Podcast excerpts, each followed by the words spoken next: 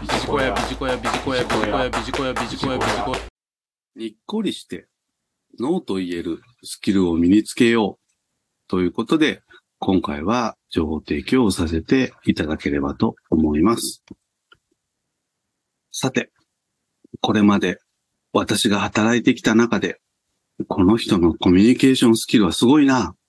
と思った人を今回はご紹介をしたいということでございます。職場の先輩で、劣化のごとく怒ってクレームしてきた人の話を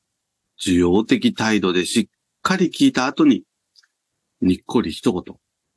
それはできません。という先輩です。これは、かれこれ、私が新人だった30年ほど前の話です。当時は、怒りながら、ノーというのはわかるけれども、にっこりしながらノーが言えるってすごいな、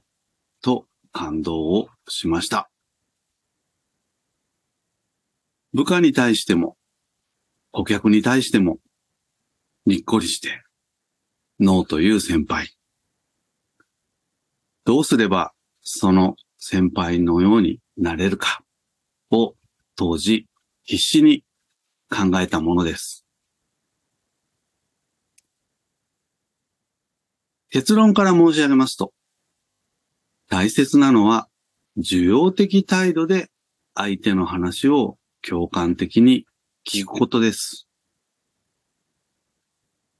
相手が、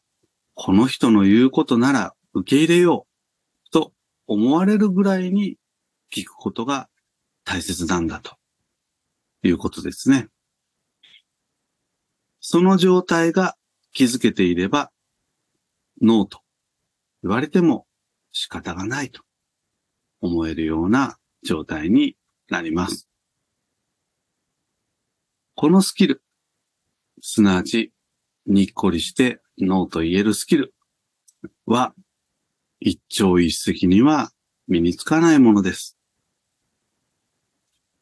まずは基本である